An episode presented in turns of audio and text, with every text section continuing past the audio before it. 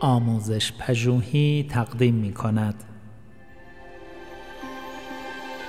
صد نکته در کلاس داریم.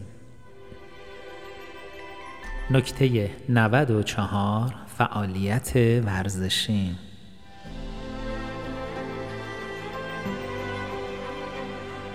نوعی از فعالیت ورزشی را انتخاب و آن را سه بار در هفته هر بار یک ساعت انجام دهید.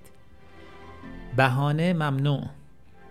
هیچ توجیهی برای ترک این فعالیت پذیرفته نیست.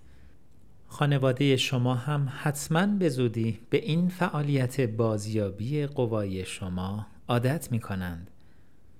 به نظر من ورزش هایی که شدیدن رقابتی نباشند مانند دوچرخ سواری، پیاده روی، شنا، گلف و یوگا بهترین نوع فعالیت ها برای معلمان هستند. فعالیتی را پیدا کنید که مناسب شما و سبک زندگیتان باشد.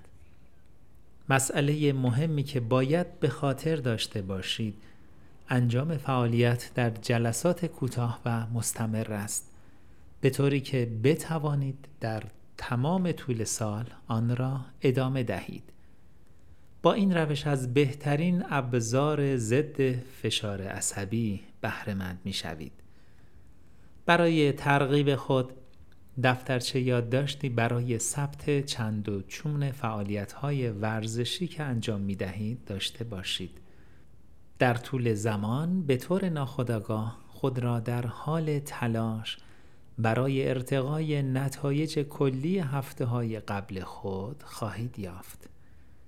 ورزش آهسته و پیوسته خیلی اثرگذار است. این گونه فعالیت ها به شما اجازه می دهد که ذهنتان را تصفیه کنید. گرفتگی ازولانی را کاهش دهید و حس سالم بودن را در خود ارتقا بخشید. به یاد داشته باشید هر نوع ورزشی را که انتخاب کردید مرتب آن را ادامه دهید منافع این کار برای شما و کارتان بسیار زیاد است.